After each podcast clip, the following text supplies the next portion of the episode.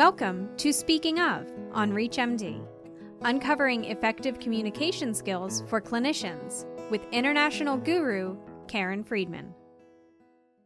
Hi, I'm Karen Friedman. Tip five to turn boring into brilliant is to mix it up. That means changing energy at different points along the way. For example, let's say you're telling a sad story. You don't want your audience to remain sad throughout your talk so you might add something funny to make them smile. The question is, how do you do that if you're talking about something sad? So, I often tell this story about my grandmother's crippling rheumatoid arthritis. Her hands were literally disfigured.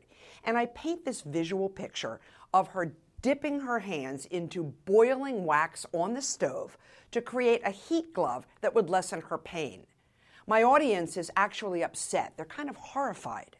But at that point, I segue into a childhood memory of how she used to wear these big bandages on her hands when she came to our house for dinner.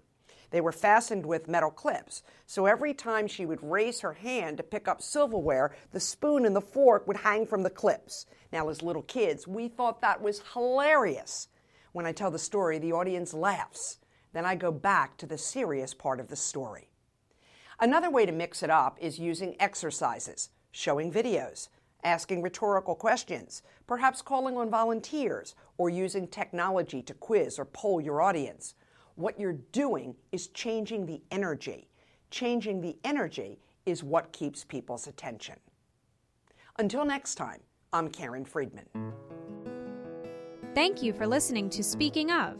To access this episode and others in this series, please visit reachmd.com slash speaking of. This is ReachMD. Be part of the knowledge.